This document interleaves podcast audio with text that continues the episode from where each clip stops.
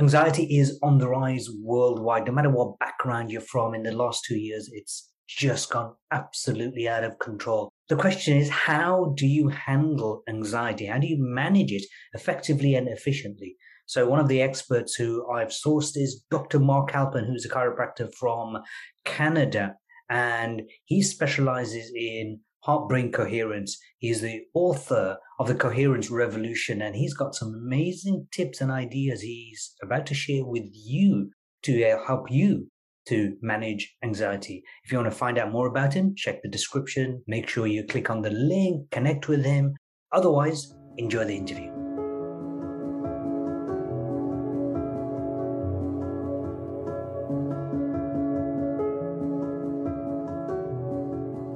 Anxiety is something that is not going away, given all the technology, the medical innovation, the all the experts out there. You know what? I, I had an anxiety course that I launched a number of years ago. I had four and a half, nearly five thousand people do it, and they love it. It seems to be the case that it's not going away. So in this episode, we're going to go deep. We're going to go super, super deep with Doctor Mark Halpin, and we're going to talk a lot more about anxiety, but let's bring him on. Bring him on. Um, Doctor Mark, welcome to my podcast. Hi, nice to be here. Nice to have you. You're all the way in Toronto, and we're here in the U K. And so before, so that people understand what we mean by anxiety, because it, it is a confusing topic, because people confuse it with depression and stress and so on. What is anxiety? And please share us, share with us your experience of going through anxiety. Sure. Uh, well, as a very basic, I mean, anxiety is something really the human body was created to have as, as a warning response. Uh, it's a very primitive response of the body, the fight or flight or freeze um, response. So essentially, if you were uh, being chased by a bear or a lion or something and you had to run towards a cave, you needed all of the energy of your body. You needed the blood flow to be shunted away from your your uh, digestive system, your immune system, your reproductive system, um, your decision-making even, and all of the blood flow goes right to your muscles so that you can get away from the bear. But theoretically, when you got to the cave, uh, that response should start to calm and you should go back to your sort of normal physiological state. However, fast forward thousands and thousands of years, and we have this fight or flight response being um, triggered by the people that we're around, by our boss, by our spouse, by our partners, by some situation that's arisen. And what happens is we start developing these patterns. And, you know, I can only talk about uh, myself, but I I grew up, um, I was a healthy, vibrant young child. I never had any uh, perceived issues. I don't think anybody in my circle would have ever thought I was someone developing uh, bad mental health or anxiety issues. However, sometime around grade six, grade seven, somewhere around the twelve, thirteen years of age, as normal teenage angst and insecurities and hormones and all that stuff started, uh, I just started developing really bad thinking habits and behavior. So I would start to feel insecurities and I would, my mind would start to race, and then that would start to produce anxiety. And then when I had anxiety, that would produce more thoughts, and it, it became this cycle of anxiety. And it really became Uh, like a, I call it a neurological pattern, which is something that's been ingrained in my nervous system over and over and over again. See, we don't really realize it, but most of us practice anxiety without even knowing it because we're just doing it over and over again. It's this process of thinking followed by chemical release, followed by anxiety, followed by thinking, and it just keeps going. And so I would say by the end of my teens, I had just developed so many bad thinking and feeling habits, and over and over again, my triggers were getting easier and easier to uh, be stimulated. And so, you know, I sort of exited my teens and into my twenties, developing full-blown anxiety almost all the time. Uh, I sort of lost the ability to feel emotion. I didn't feel angry. I didn't feel sad. What I felt was anxiety. It was that feeling in the pit of your stomach as if you're about to write your last exam, as if you're about to, you know, jump out of an airplane or off a cliff. That anxiety was there all the time, and it became my norm. And so this really went on through my twenties and my thirties, and even into the beginning of my forties. Uh, I'm now fifty, and my approach from way back, I guess, about eighteen years old, nineteen years old, was I've always been a little bit philosophical and a little bit scientific. So I've always had both.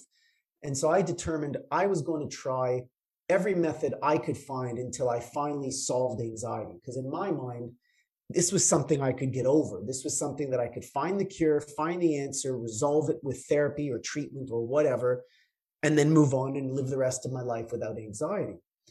However, what happened is because I wanted to approach everything, I tried everything from, you know, uh, medical doctors and medication and cognitive behavioral therapy and psychology and psychiatrists and homeopaths and naturopaths and energy workers, uh, past life regression, people who worked with the quantum energy.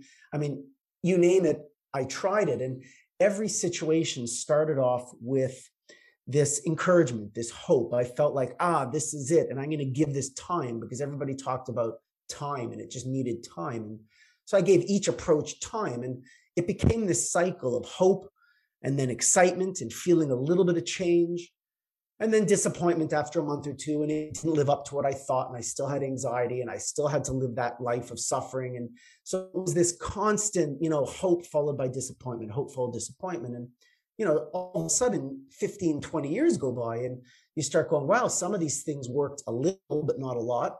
Uh, and I got some results, but not a lot. And, you know, I started getting frustrated in many aspects, but in my early forties, I started to pull it all together, uh, especially with meditation and the use of HeartMath techniques, which now I, I teach.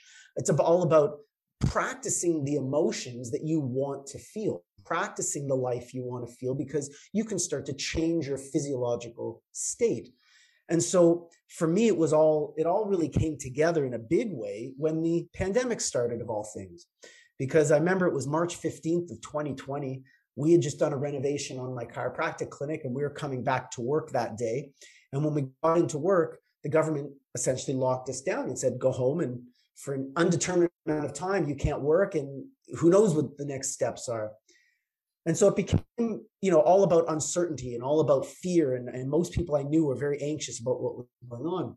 And so I knew me and I knew my background, and I knew that this was not going to be a good thing for me if I just sort of went home and saw what happened and just figured it out.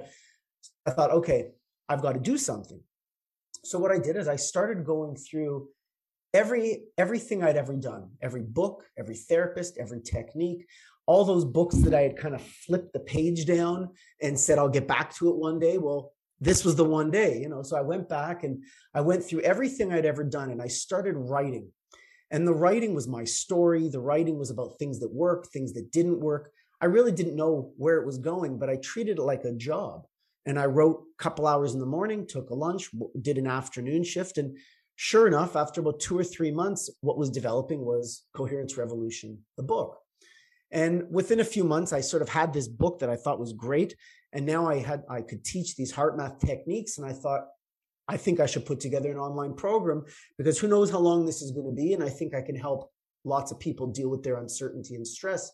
And that's how the six week course came about. And I put together an online course where I'm teaching self-regulation techniques, HeartMath, but we're also diving into Uh, our senses. We're diving into the world around us. How do we use our sense of smell and taste and sound and sight and our digestive process and nature?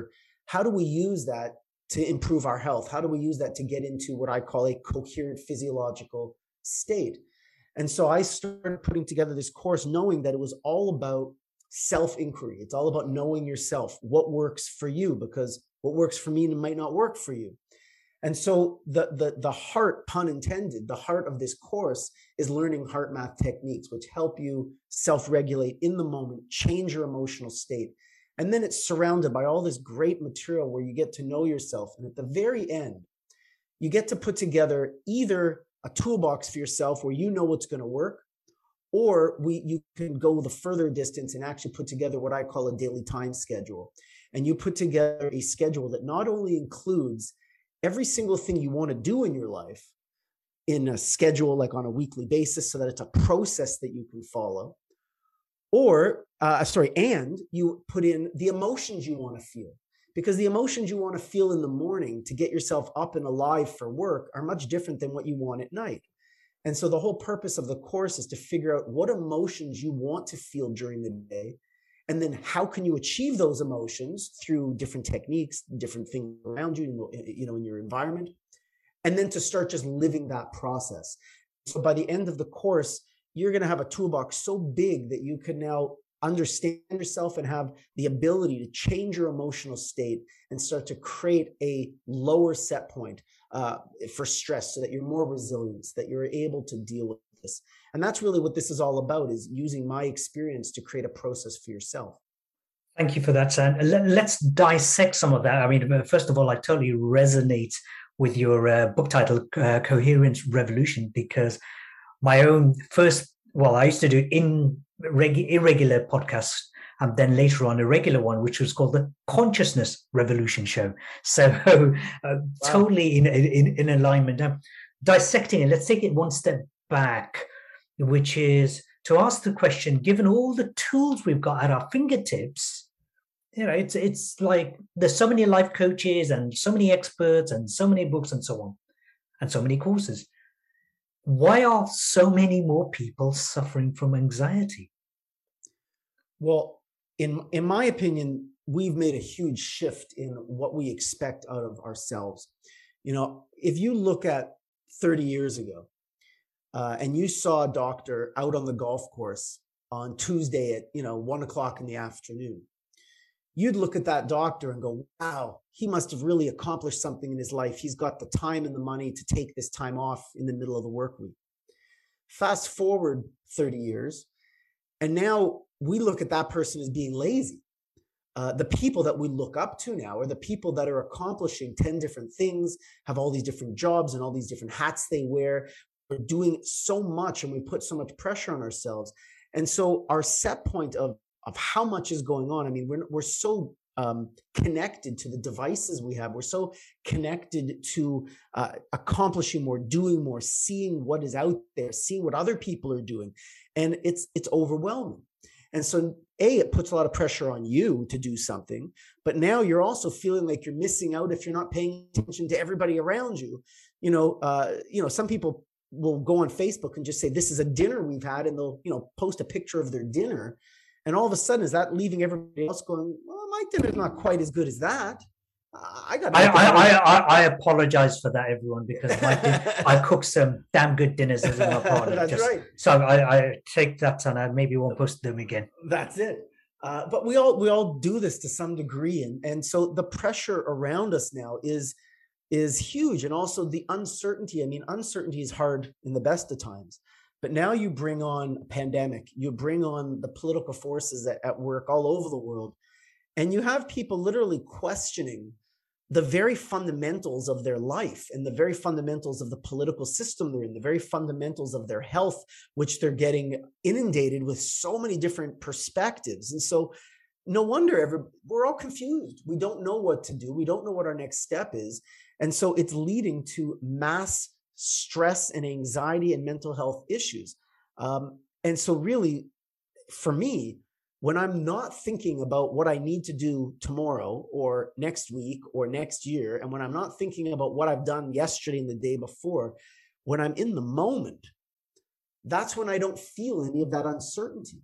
And, you know, I talk in my book, just as a bit of an, uh, an aside, I talk in my book about all the um, crazy adrenal junkie things that I would do, you know, whether it was jumping out of a plane or, you know, skiing down cliffs or scuba diving with sharks or whatever it was.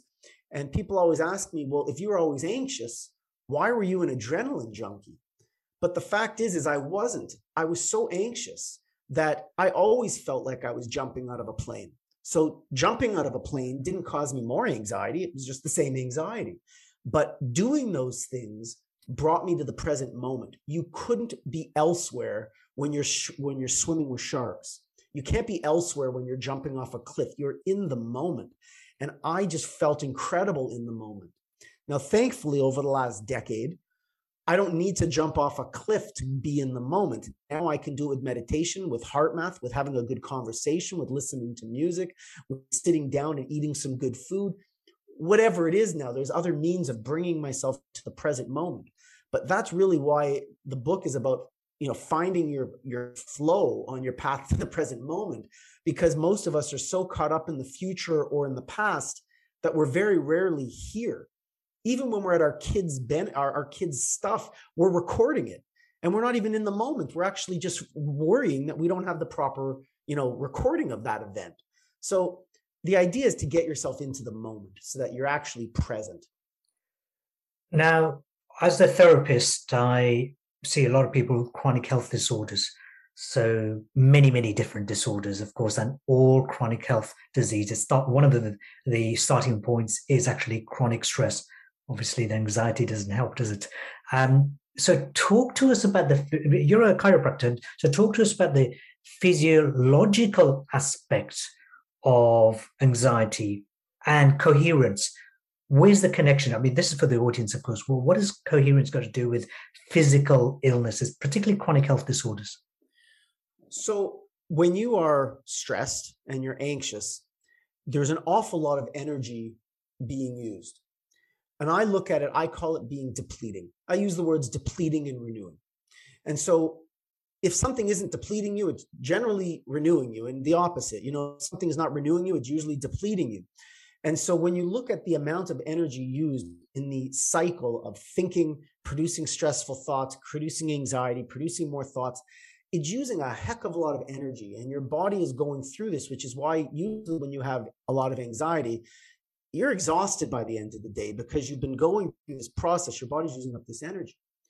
However, when you are in a coherent state, and just so that you understand what coherence is, um, most people who are an athlete will say, uh, I'm in the zone. And being in the zone means time is slowed down. Their body's performing the way they want it to. Their mind and body are connected. It's a state of balance. It's a state of physiological um, uh, equilibrium where everything is functioning well. Uh, you know, and I guess the average person will have felt coherent sometimes. You walk into a room and you see someone walking across the room and you just want to go speak to that person. You feel their energy. And that's a coherent feeling. But when I talk about physiological coherence, it's a, it's when your heart rhythm is in rhythm with your brain, in rhythm with the rest of your uh, digestive system. Your cells are literally replicating and, and buzzing at the same frequency. That's coherence. And so we can attain that through uh, developing a, a proper heart rhythm. And because our, our heart rhythm is about forty times stronger electrically than our brain rhythm, the heart's rhythm can entrain, can make the brain rhythm the same as the heart rhythm. And so when you start to get your heart rhythm into a good, coherent sine wave, it looks like a nice rhythm like this, you start to affect the higher centers of the brain that deal with decision-making, that deal with stress, that deal with pain, that deal with sleep. And so as soon as you start to get your heart into a coherent rhythm, your brain goes there. And now you're making better decisions. Now you're dealing with pain better and sleeping better. In other words, you're more resilient and you're more efficient. And so you're utilizing energy more efficiently. And so if you've got anxiety and you're utilizing energy constantly and you're depleted and you're not feeling well, when you're depleted, you're not fighting disease. Your immune system isn't buzzing on all cylinders. You're not fighting off the common cold, let alone COVID or cancer or liver disease or heart disease. You're, you're getting sick. Your immune system is dealing with the fight or flight issue. Because as I said when we first started talking, when you're in fight or flight, your body's not concerned with your immune system. It wants to run away from the bear. And so even though there's no bear, your body still thinks there's danger. So your immune system is secondary. And so people who are caught in a stress, fight or flight response, their immune system is not working to their uh, benefit, and it's not working to its optimal uh, function.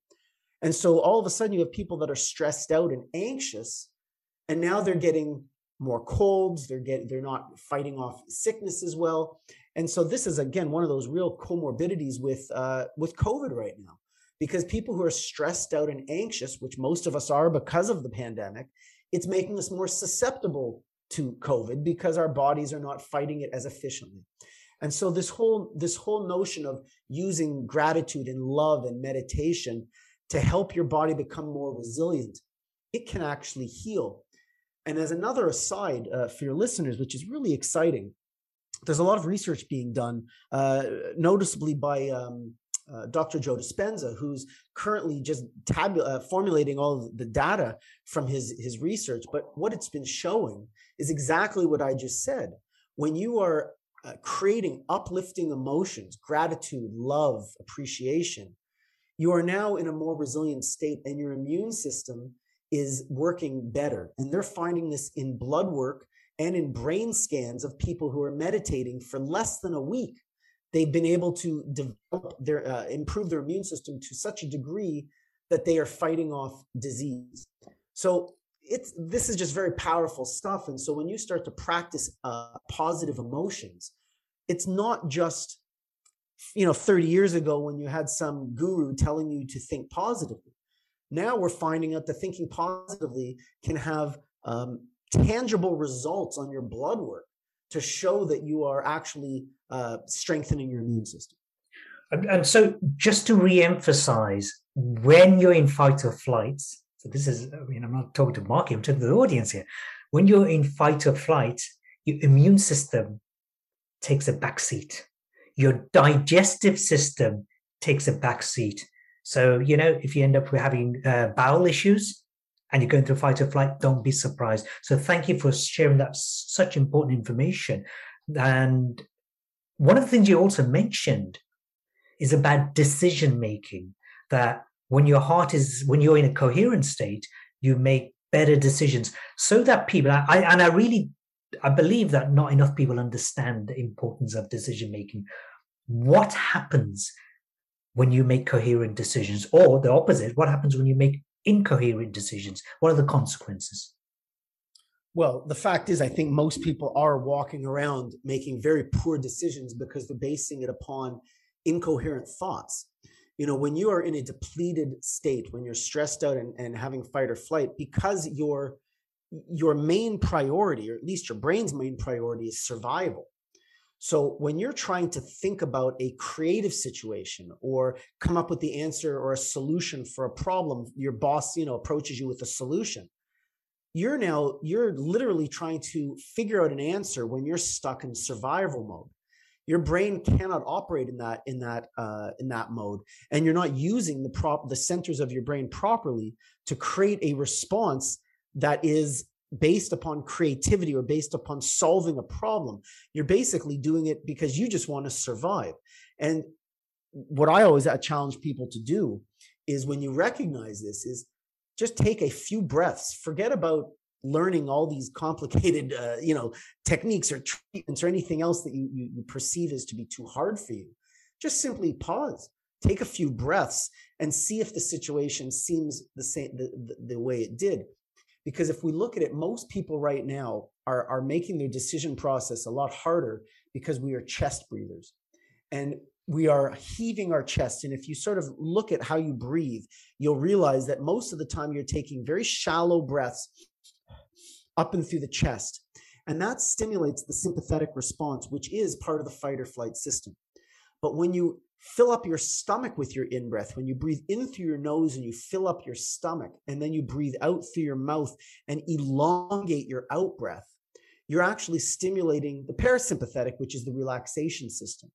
So if you can take a few breaths in through your nose for four or five seconds, out through your mouth for maybe five to eight seconds, you're now stimulating the relaxation response. And so anytime you want to make a decision and you're just frustrated or you're not feeling at your best, take five, six, seven breaths, take your time with them, and re- revisit the situation. Because what you'll find is now you're in a state that you can actually grasp what you're trying to do. So the words sympathetic and parasympathetics are confusing words, of course. And yes. So sympathetic does not mean your system has sympathy. It does. It kind of doesn't. Sympathetic is the one that will put you in fight or flight. And the parasympathetic is the more. So one is activating, of course. It's not just fight or flight. And the parasympathetic is all about calming your system down.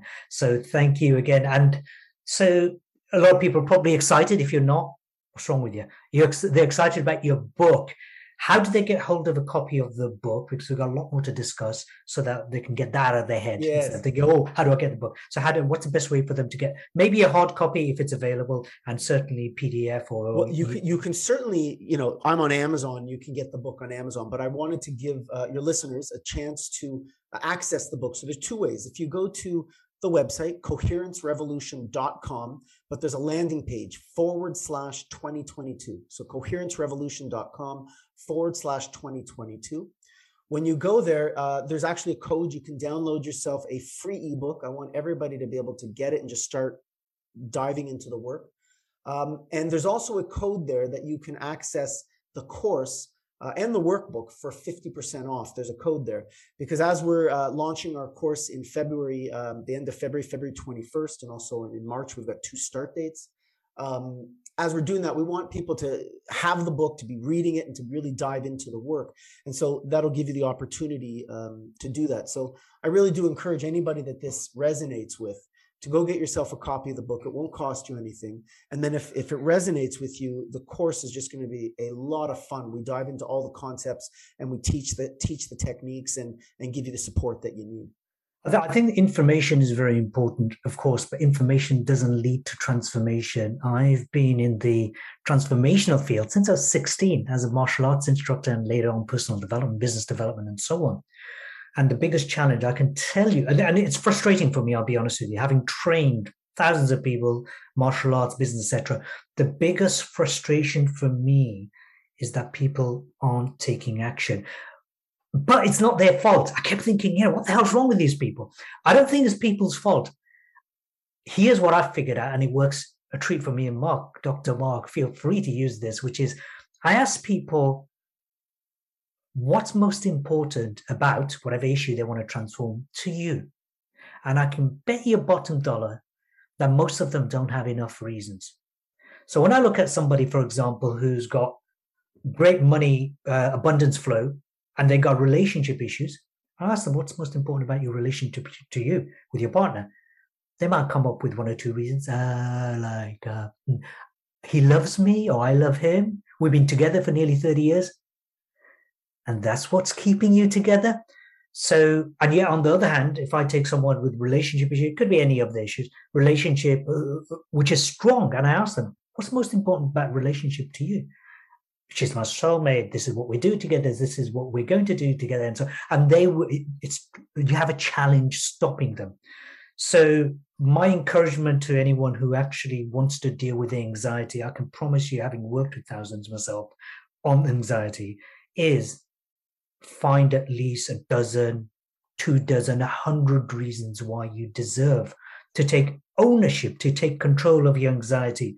Because when you get there, then, my friend, and by the way, that might take a day or two for you to do, then you're not going to procrastinate, you're not going to deliberate, because you realize that, hey, I'm worth it. Literally, I deserve this. And when you know that you're worth it, your self-worth goes up, and then you're ready to do the work. So it doesn't take long. I'm just giving you incredible, powerful tools that I use with my client for free. You're not paying me, so use it. Okay, so... Yes, you have to have a big enough why. You have to have a big enough why. And, you know, sometimes the why, like, you know, uh, Simon Sinek talks about the big why. Sometimes it's multiple little whys mm-hmm. that make the big why. It's the, you know, mm-hmm. so, for example, the multi, many multiple whys of what I do, what I do, is my sons are now twenty and twenty-two. And I can give you a hundred different reasons at the top, I won't do it now, why I choose to do what I do. So, let's talk about energy a bit. Why do people need to be aware of what depletes them and what kind of stuff renews them? Well, the fact is, is we, we our bodies are either being renewed or depleted. And when we're being depleted, it will not only affect the, the decisions you make, it's going to affect the way your body fights disease. It's going to affect your energy to engage in the environment around you, and engage in work, engage with your social life. And so when you look around, you realize there are so many things that deplete you on a daily basis. You know, I, I talk about in my book, a simple thing, you know, for instance, I have this water uh, container, and I used to have this coffee mug that every time I, you know, took a sip, it would drip down my chin. And in and of itself, who cares? But I used to do that a hundred times a day. And every time it happened, it would annoy me. Well, if you have a hundred annoyances a day, it's depleting for you, right? If you're driving home and your, your steering wheel is cracked and sticky in your hands, and now you're, the drive is affected, and you've got this, ah, I got to do this. And the idea is that we have so many things that deplete us on a small basis. As you're saying, those bi- uh, small Y's can make a big Y. Well, the small depletions can make a big depletion. So it could be something as sim- uh, you know, as big as you can't stand your job, but it can be as small as, why am I wearing this shirt? You know, the shirt is tight on me and it makes me feel overweight. And now I'm more conscious about me. And now it's triggering these subconscious beliefs that I have. Why am I doing this to myself? You know, so we, we have all of these things that will either deplete us or renew us. And what I found in my own life, that was true with all of my senses, right? There's sounds that I hear that uplift me. And all of a sudden I'm energized. I feel more renewed. And now I've got more energy for whatever I want to do. And likewise, there's certain sounds that affect me and they make me cringe. And now I, I'm annoyed. I get a headache. And I've got a headache. I'm depleted. And, you know, sounds could be music, or it could be your neighbors yelling through the thin wall in your apartment, you know. So all of our senses can either add to a renewal or depletion. What we visually look at, like on your desk, do you have pictures of your family that inspire you? Or is your window looking at an electrical field and you're just depleting all day because you have nothing to look at, right? Are, it, is there certain smells? You know, when you walk into the kitchen in the morning, does the smell of coffee uplift you and go, hey, I'm I'm right excited for the day? Or is there something that's really stressing you out, right? And so when you start to dive into it and you look at all the things that can deplete you on a daily basis, you start to look at yourself and you go, no wonder it's nine p.m. and I'm exhausted on the couch and I have no energy to be, you know, intimacy with my partner or to read or to do any of the things that um, inspire me in life. And so once you start feeling depleted, the things that you do in your life to inspire you, they fall by the wayside because you just don't have energy for them. You you have to use all your energy just to do your chores and make sure you get to work and make sure, you know, you get your food made and stuff. And you've got no energy for anything else. But as you start caring about what renews you in every aspect of your day, all of a sudden, now it's nighttime and you're like, hey, I'm ready. I want to go on my date night. I want to go read. I want to go speak with a friend, because you haven't depleted yourself so much. So I look at our, ourselves as things are either renewing us and inspiring us or depleting us. And when we're depleted, we don't have the energy to live an inspired life. It's, it's so unique to everyone, though, um, in many respects. For example, when I go into a coffee shop and I have my laptop and I'm working on my whatever book I'm working on, I'm working on my next book right now. And I actually need a lot of people to make a lot of noise so I can ignore them all.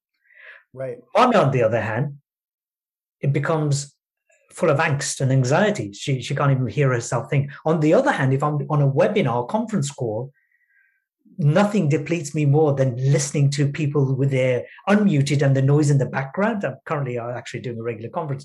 So it's very unique. And the other thing is, I think I'd love to add, which you, I think you've touched upon it earlier, which is that the constant dopamine fixes we get by being on TikTok or whatever, you know, sorry, TikTokers, uh, whatever mechanism we, that's on our device, it's very, it's, it's very dangerous, because that's also depleting you without you even knowing. So did, did you want to add anything to that regarding? Well, social? I think that this is, this has been a whole other uh, dimension um, that, because dopamine is, can be seen as a positive chemical, but it can also be seen as a negative chemical, because, you know, and Facebook knows this. And as you scroll through, um, there's little drips of dopamine being released. So essentially you want to keep going. And I, myself, you know, I try so hard not to, but there are times that I'm on my scroll and all of a sudden I realize it's been ten minutes and I'm having a hard time tearing away from it. And thankfully I know this stuff. So I'm sitting there going, oh, this is just dopamine. Just put it away, you know, and literally within five seconds of putting it away, it's good. It's it's out of sight, out of mind, and I, I'm not affected by it. But to tear yourself away from it, your brain wants the continued drip, drip, drip of dopamine. So um, we have to make a conscious effort to be in the here and now, to be in the environment that we're with, to actually be in conversation with someone, or to be sipping my coffee without any stimuli around me, or to be going on a walk without stimuli. You know, the idea is to be in the present moment some of the time so that you're actually, um, you know, living in the present moment. I think uh, there's an amazing neuroscientist, uh, ophthalmologist, uh, who has a podcast, Doctor Andrew Huberman, and he talks about how dopamine is all related to external stimuli, whereas the whole serotonin uh, thing is all about the internal, being present with yourself and being happy and grateful within yourself. So let's mo- moving on. Let's look at, what do you mean by process? Is it pro- process mind or process mindset? And yeah, what does that? Okay, to, talk to us about so, that. Most of us, and I'll I'll generalize, um, for most people, live a, a destination mindset. And you may have heard the story uh, in many ways, but it's basically the I'll be happy when story. You know, I'll be happy when I go to school, when I get my first boyfriend or girlfriend, when I graduate, when I go to college, when I get my first job, when I get my house, when I get my spouse, when we have kids, when I make enough money. And it's always, I will be happy when. And all of a sudden you're thirty, forty, fifty, or sixty years old, and you've been saying, I'll be happy when, your entire life. And so when is it time to be happy? That's the destination mindset. The process mindset is you develop a system in your life. And so for me, I created that daily time schedule. I know what I want to do Monday through Sunday in generalities, when I work, when I sleep, when I eat, when I read, when I meditate, when I have social time, when I have date night, whatever. I planned out my life in a way that I like it. And I've put in the emotions that I want to feel. And then I start to practice my dream life. And the idea is that if you start to practice the emotions of the life that you want to leave, live, live, you start to live that dream life. So for an example, you know, a lot of people visualize themselves uh, taking a vacation, and they visualize how they're, it's going to be great. They're going to be sitting in a hot tub. They're going to be walking on a beach. They're going to be partying it up. And they visualize this, this, this being, how they're going to be in the moment. But then they get on the vacation and they realize, well, wherever I am, there, I, where, there, wherever I go, there I am. And they're sitting in the hot tub and they're feeling just as miserable as they did two weeks before when they were at home in their, you know, they're at their home. And you realize that if you can, it's not the thing that they didn't want to take the hot tub. They wanted the emotion that they were going to perceive or feel in that hot tub. And so if you start to identify what is that emotion of freedom or of joy or of gratitude or of just letting loose, what is the emotion? You can start to practice that before you go on vacation. And the, the thing is, is, A, you can start enjoying the benefits, but the, the likelihood of you needing that vacation in such a dire way, that's also going to be reduced because you're starting to renew your emotional state. And so for me, it's about practicing the process that you've set up.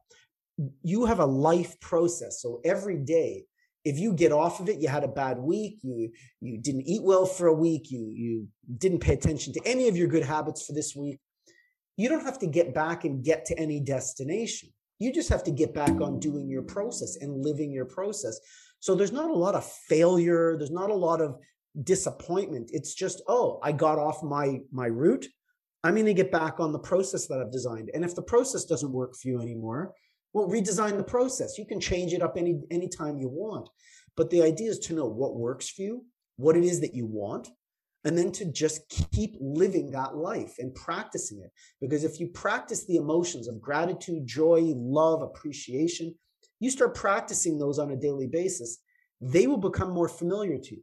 And as those emotions become more familiar to you, you will start creating the chemicals of joy in your brain rather than the chemicals of stress. And as soon as your brain starts replacing that, you start to change your set point for stress, and you just don't have that same response that you used to have. You know, we've been conditioned very much so to think in terms of destination mindset, the one day when I have this, I'll be happy or I'll right. be successful. And I tell you, that's that's the very thing that keeps you on the rat race. Um, I started martial arts in the, at the age of fourteen, Kung Fu. And my dream was one day I want to become British champion. I'll be successful and happy. The training was amazing. All the competitions were amazing. I did become British champion. And after that, I didn't go any further. I thought, is this it? Right. Can you imagine that? You, you, I'm British champion and it's a Grand Prix series. So, you know, beating everyone hands down. I'm like, oh. But the truth is, my greatest joy and happiness and fulfillment came from the individual elements of the process as I got to the destination. So it's like you're going on to this in this amazing journey. but you're not looking out the window because you're just looking, thinking about the journey ahead. So, so absolutely, totally, totally agree and resonate with yourself. You you mentioned about HeartMath, and I just want to share a quick story that in twenty seventeen, I was in the U S in San Francisco, and I was staying there with some friends for a while. And I thought, well, let me just go and meet some Facebook friends. And I clicked on, I thought, oh, this guy, he seems to be, you know, Facebook tells you if someone's nearby. He seems to be nearby. Messaged him. I said, hey, do you want to fancy meeting up? I didn't even know who he was, just knew his name. We agreed to meet up uh, in a place called Sausalito. And I thought, as I'm driving there, I parked up. I thought, let me just check his background. What's his background? Turns out he's the first C E O of HeartMath Institute. And I was like, I can't believe it. Like, my work is heart, all about the heart. I, I actually had a conference just happened that year called Living from the Heart. And uh, here I am meeting the founding uh, C E O or president of uh, HeartMath. So first of all, for the sake of our audience, there's a reason why I'm mentioning it. What what, what has HeartMath, HeartMath been doing, and what is heart coherence? Can you go a bit more deeper into sure. that, please? So HeartMath started uh, doing their research in the late eighties, early nineties, uh, you know, and when they started talking about heart and brain coherence, uh, they didn't have any of the research behind it. They had none of their technology. They were just talking about knowing that if you got into your heart, you could start to change your physiological state. And they called that the state of coherence. But I, to their joy and to our delight, you know, they, their research has been incredible. And what they've determined is that you can get your heart into a nice rhythm. And part of that rhythm is increasing what's called your heart rate variability. So it's called H R V. When you breathe in, your heart rate goes up. When you breathe out, your heart rate goes down. So let's say you breathe in and you, your heart rate goes up to ninety beats a minute. And then you breathe out and your heart rate goes down to seventy beats per minute. ninety minus seventy, your heart rate variability is twenty. The greater your heart rate variability, the greater adapt adaptability you have to life. In fact, they've done many studies on uh, mortality and how long you live. And the greater your H R V, the longer you live. And so as we age, our H R V normally gets smaller. But using HeartMath techniques, you can increase your H R V, which not only will change your physiological state, but it will increase your, your lifespan because you're starting to increase the total H R V um, of your resting heart rate as you practice these, these techniques. And so what they found is when you start to do this and you start to increase your H R V uh, through your heart, now you're going to start to entrain the centers of your brain that deal with pain and sleep and stress and all these great things like decision making and, and, and how to go about uh, using our brains efficiently. And so what their research has shown is that it's the most efficient, uh, resilient state that you can be in, this coherent, resilient state. And so they, there's many techniques. And so in, the, in my course, I'll, I'll teach at least a half dozen of them uh, for yourself and for others, and to be able to share heart coherence with people and to be able to help the planet, to help be able to help each other. So they've really done an incredible job at um, understanding coherence and doing the research behind understanding it, but then developing technology. So for instance, they've got um, bio, biofeedback technology that you can put a sensor on your finger or on your ear. It measures your heart rhythm. And then as you're using their technology, it helps you to, to gain this coherent state. And eventually you can access that state without their technology because it's teaching you, it's giving you biofeedback on how to do this. And so they've got books, they've got uh, technology. And in my course, what I found is that as you start to teach people, sometimes the books and the technology is helpful, but having someone to coach you through it. And when I had someone coach me through it, it just, it just changed everything. Uh, you know, HeartMath for me, it was introduced two thousand five, I'm going to say. I read a book, got their technology, and like everything I did, I jumped in. But I didn't understand it fully and I didn't embody it. It took me another five years, about two thousand eleven, where I revisited it and I started using it a little bit more frequently. But I really wanted to get the Holy Grail. I wanted to become coherent. I wanted to know that this was something that actually existed rather than just relax myself a little bit, because that's really what I was doing by doing this technique. I was relaxing myself a little bit, but I wasn't I didn't hit the Holy Grail. So I remember this one day I was sitting in my bed, and there's three parts to HeartMath. One is breath, breath work. You're breathing in and out through your chest. The second is visualization. You're, you know, you're visualizing the oxygen going in and out of your chest as you're doing stomach breathing. The third part is the emotional state. You have to generate a, a uplifting, renewing emotion. And so I was sitting in bed with the biofeedback. I had it on my finger and it was measuring my heart rate. And I was looking at the technology, and I was thinking of calm blue ocean. I was thinking of clouds. I was thinking of anything that could relax me or put me into a good mood, and nothing was working. And then when you're using HeartMath technology and you're not getting what you'd like out of it, the tendency is you might get frustrated, which then works completely against you because now it's doing the opposite of what you'd like. So I kind of stopped for a moment and I thought, okay, none of this is working. What can I do to feel an emotion? So in that moment, what came to me was my daughter. She was six years old, and I envisioned her, or I visualized her jumping in my arms and giving me a hug. And I didn't just visualize the hug. I felt it. I felt her arms around me. I felt her kiss on my cheek. I felt the warmth of her body. I felt every aspect of that hug. And I didn't need the technology to tell me what I already knew, but it did. It went right into green, which signified coherence. It made a beep, which signified coherence. And I felt tingles through my whole body. I felt energized. I felt clear. I felt awake. I, I felt a sensation that I'd never really felt before, which was just that everything was perfect. Things felt right. And in that moment, I realized, this is coherence. I felt coherent in my body. My physiological state changed. And in that moment, I realized it wasn't just a philosophical state. It exists and you can attain it, and it doesn't take long to attain it. It took me seconds, not minutes, not days, not hours. It took seconds to access this state. And so this was really the beginning of my HeartMath journey of learning to get uh, certified and teach people, involve it in my practice. And that started back in two thousand eleven. And then, so for me, I really started to improve using those techniques after that moment. And I think it was a good lesson for me. It's not just visualizing. What people get wrong with the law of attraction, what people get wrong with how they can change their emotional state, it's not about thinking. It has to be about feeling. And once you start to feel regenerative emotions, that changes the ballgame. Beautifully put. Absolutely beautifully put. So for those of you who are trying to figure out what Doctor Mark's accent is, is Canadian. Do, do you want to share a bit about your background for, you know, the, those who want to yes. maybe visit you in person? You know, we're here in the U K, but you're in Canada. Well, I was I was definitely born here in Toronto, and um, yeah, my family's from Toronto. We're, we've been uh, we've been here our whole lives, and although I do love traveling, I always come back to uh, come back to home.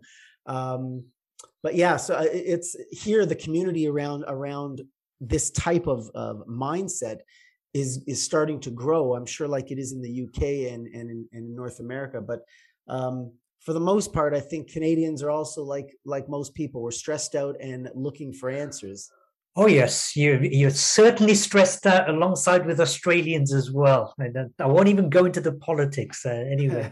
So I have a feeling I know why, but let me ask you uh, anyway. The why did you call your book and the process Coherence Revolution? For me, it was it literally it was obvious, you know, um, coherence, because there's no better way to describe how you want to live your life, because you want to have coherent emotions. You want to have coherent people in your life. You want to be in a job that is coherent for you. You want to be living your life in a coherent way. But revolution, because, and I had many discussions about this with my wife, with my partner, uh, Bruce, um, many co- uh, conversations about why revolution, because sometimes revolution has a negative connotation, right? Or revolting. But for me, it, it, it signified a fundamental change in the way we go about living our lives. It means that we're going from a destination mindset to a process mindset. It means that our we're, we're not so focused on attaining goals that it's more about living a process that keeps you inspired to reach those goals every day. It's more about the process. It's more about knowing your toolbox of how many things can put you into a state of coherence. And for this to happen, it wasn't just a small shift. And if it's not just a small shift, what's bigger than a small shift? Well, it's a revolution. We have to revolutionize the way we think about the world we live in and the life that we're creating for ourselves. And I think what this pandemic really put into, um, clear, it became clear for me, is that there's no, uh, there's no second chances. This is not a dress rehearsal. This is our lives. And right now, for the last two years, we're stuck in a pandemic. And most of us have had this idea that give it a month, give it another month, we're going to get back to normal. All of a sudden, two years goes by. My kids' uh, high school experience is pretty much going to be COVID. They're not learning in the same way that they they they did. Many people have had jobs come and go, and they've been either let go or finding new jobs. And lives are changing right now because fundamentally, the world has changed. And so I, I believe that we need to look at things completely differently. And so to me, that's a revolution. We have to revolutionize the way we get up in the morning and start to live our day, because there are no there are no second chances. This is our life. And if you want to live an inspired life, you can't wait for it. You have to start to create it literally in this moment. And so to me, that's the revolution.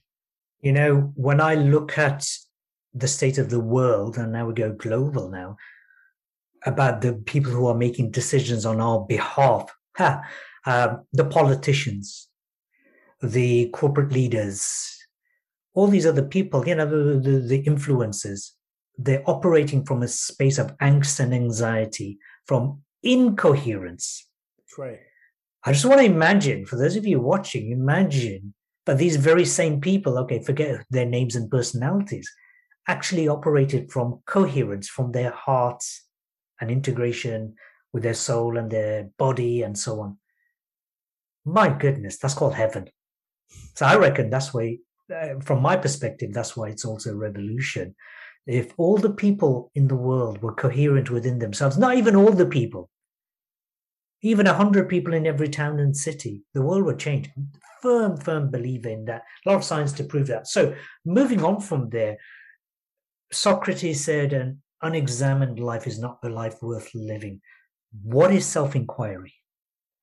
Well, what I designed with the course is a workbook just to go along with. So one week we're going to get into auditory, and there's a worksheet that's going to take you through. I give you instructions throughout the week, literally just to be listening to all different types of music.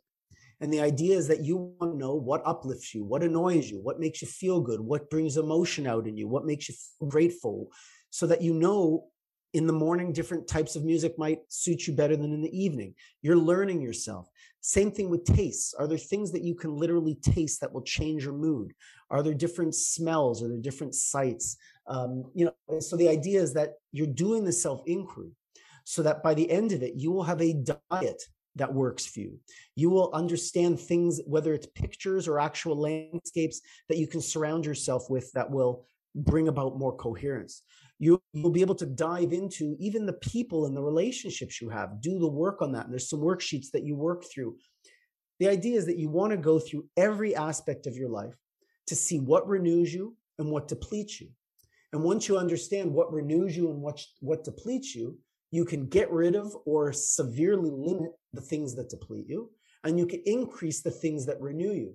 But how on earth can you do that unless you do the self-inquiry?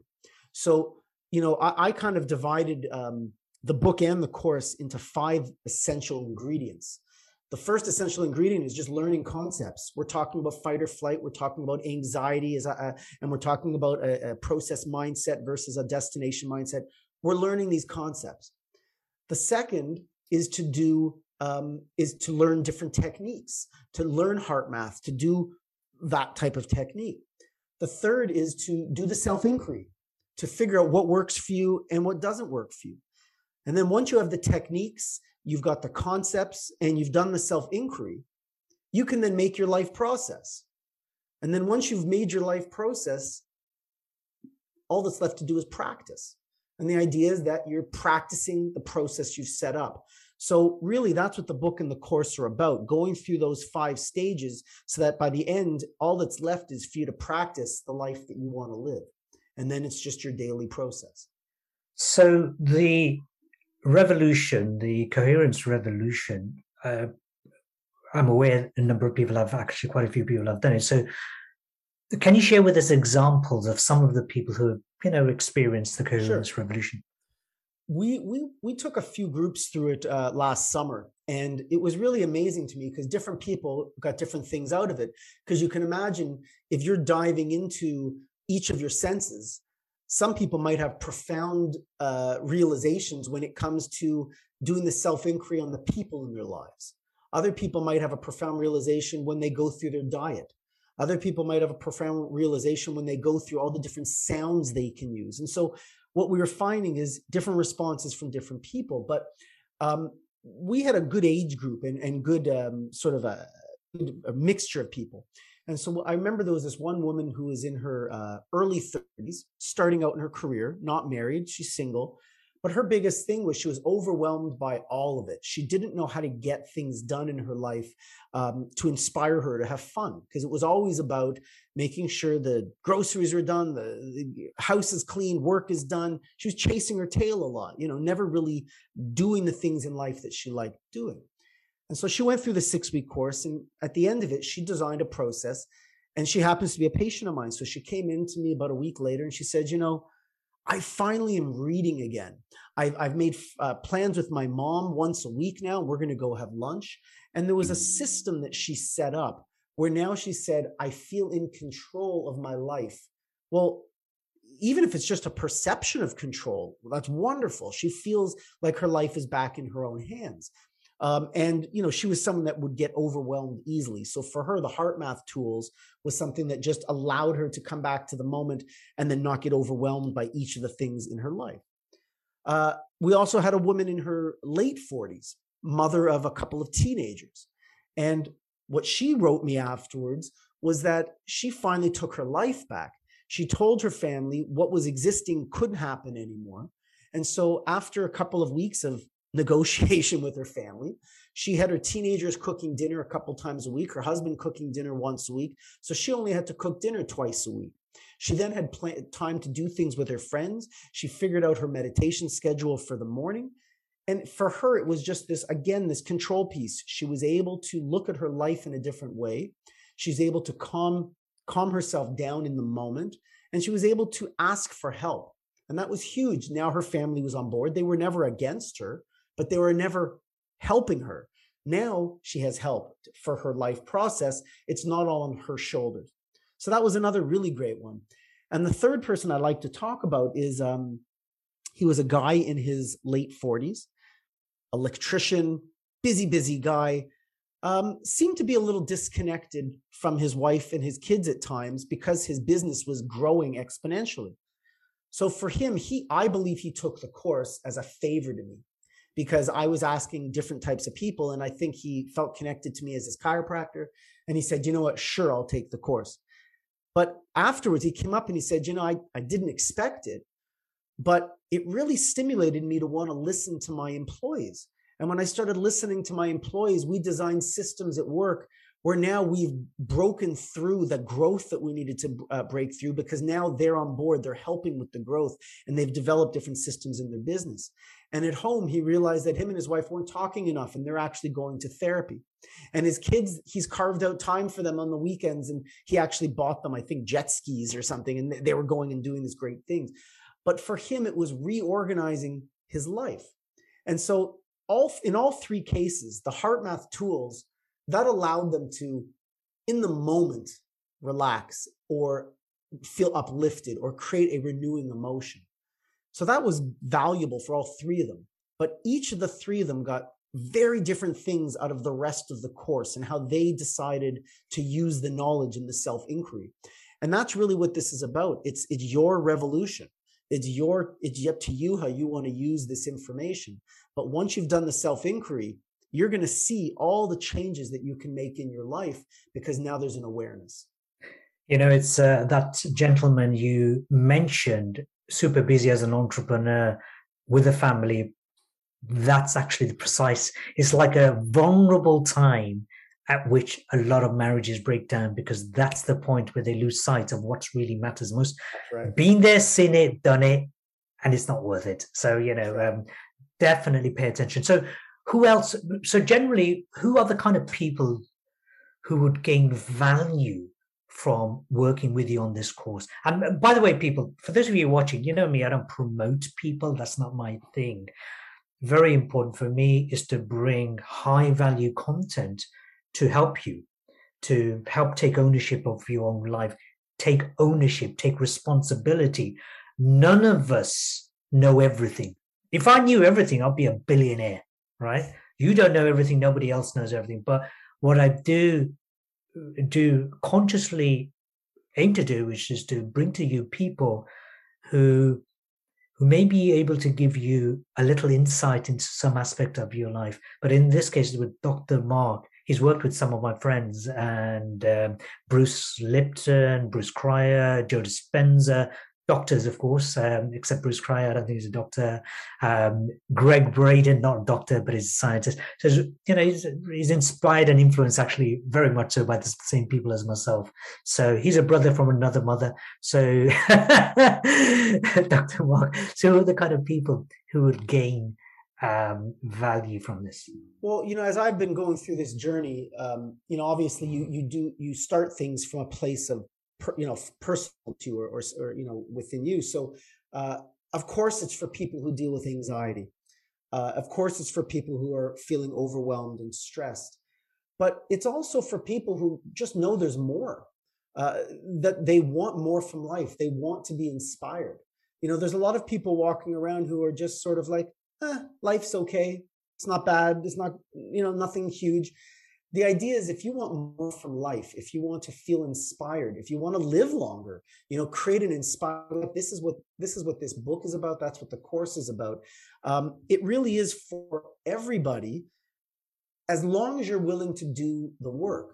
And the work can be fun. Uh, I use the word work, but um, you know, in in the course we actually use the term community play, because it's not homework. You're going home and you're going to play. You're going to, you're going to listen to music. You're going to look at things that inspire you.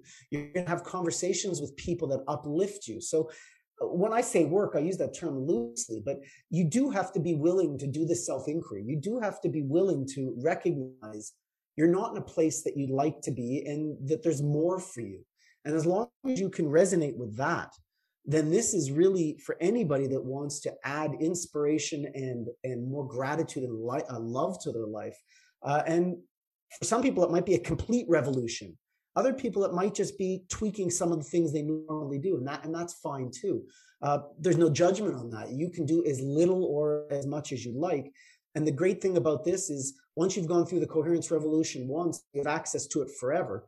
Um, and you can go through it again, and you can go through it again, and the recordings will be up, and you can go through the, the each of the calls again and again. Whatever you want to get out of it, that's up to you. And so the idea is, you're going to get out of it whatever you put into it. And as long as you want more from life, then uh, then I think this is for you. So this is something that I, I, I can certainly think of. You know, many people need it. I know some people are going through major relationship challenges, husbands, maybe an alcoholic or something and not present, or some other relationship issue or some health issue, definitely do. So coming towards the close of this conversation, I don't want to call it interview because it's a conversation, because I threw my two pennies worth, might be three pennies worth in there a few times. So um, what's next for the Coherence Revolution? Well, I firmly believe, um, and I've already seen in my quantum world, that we've helped millions of people with Coherence Revolution. Um, and so this is really just the beginning. The community is growing. This course uh, is, is launching. Uh, and in the future, there's going to be deeper and more, more courses that focus on each of the individual aspects of coherence. So there will be courses on visual coherence. There will be courses on diet and on uh, auditory, all the different types of coherence, so that people who got a lot out of the first course can dive can dive deeper into these subjects. Uh, I I think that this concept of creating coherence in our lives using the world around us we're just at the very tip of the iceberg, and we're going to have lots of other people giving courses on our on our site. So we'll have experts in the field of uh, different forms of coherence, whether it's relationship or whether it's diet. You know, we're going to be exploring all of the different forms of coherence uh, in much more detail. And so I do invite people to stick around and to uh, keep with the community, because this is just the beginning. What's, if you were in my shoes and there was a question that maybe I should have asked, what would that question be, if if any? Well, I'm I, I'm going to give give you a bit of a compliment. Um, you know, I've done a lot of interviews, and uh, we cover a lot of ground, uh, and I think that you did a great job of of of discussing a concept that is obviously um, near and dear to your heart. Uh, I don't feel like there's anything left unsaid. I do feel like there are people out there that are resonating with this, but are perhaps a little bit um, shy or hesitant to take a to take a step. So just being real, the book is free, and I've given a fifty percent off discount on the course simply because I want people to start to do this work and change their lives. So the only thing I think left unsaid is that if you're on the fence, get the book, start to do the work. And then if it resonates with you, join the course and, and change your life, because um, it can start today. Uh, and I encourage you to do so. So whenever you're listening or watching th- this podcast, I would invite you to ask yourself, how amazing do I choose my life to be? How amazing do I choose my life to be? I don't care. I mean, I've dealt with all sorts of people, right? At the highest level of world, I've trained world champion kickboxers. I worked with high level scientists directly when I was in the medical industry.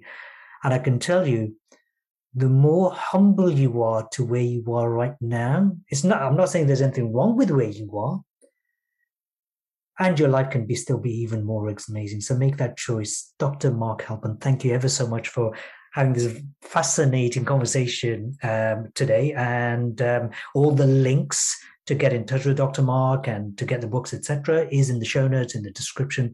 Thank you all for watching. See you next time.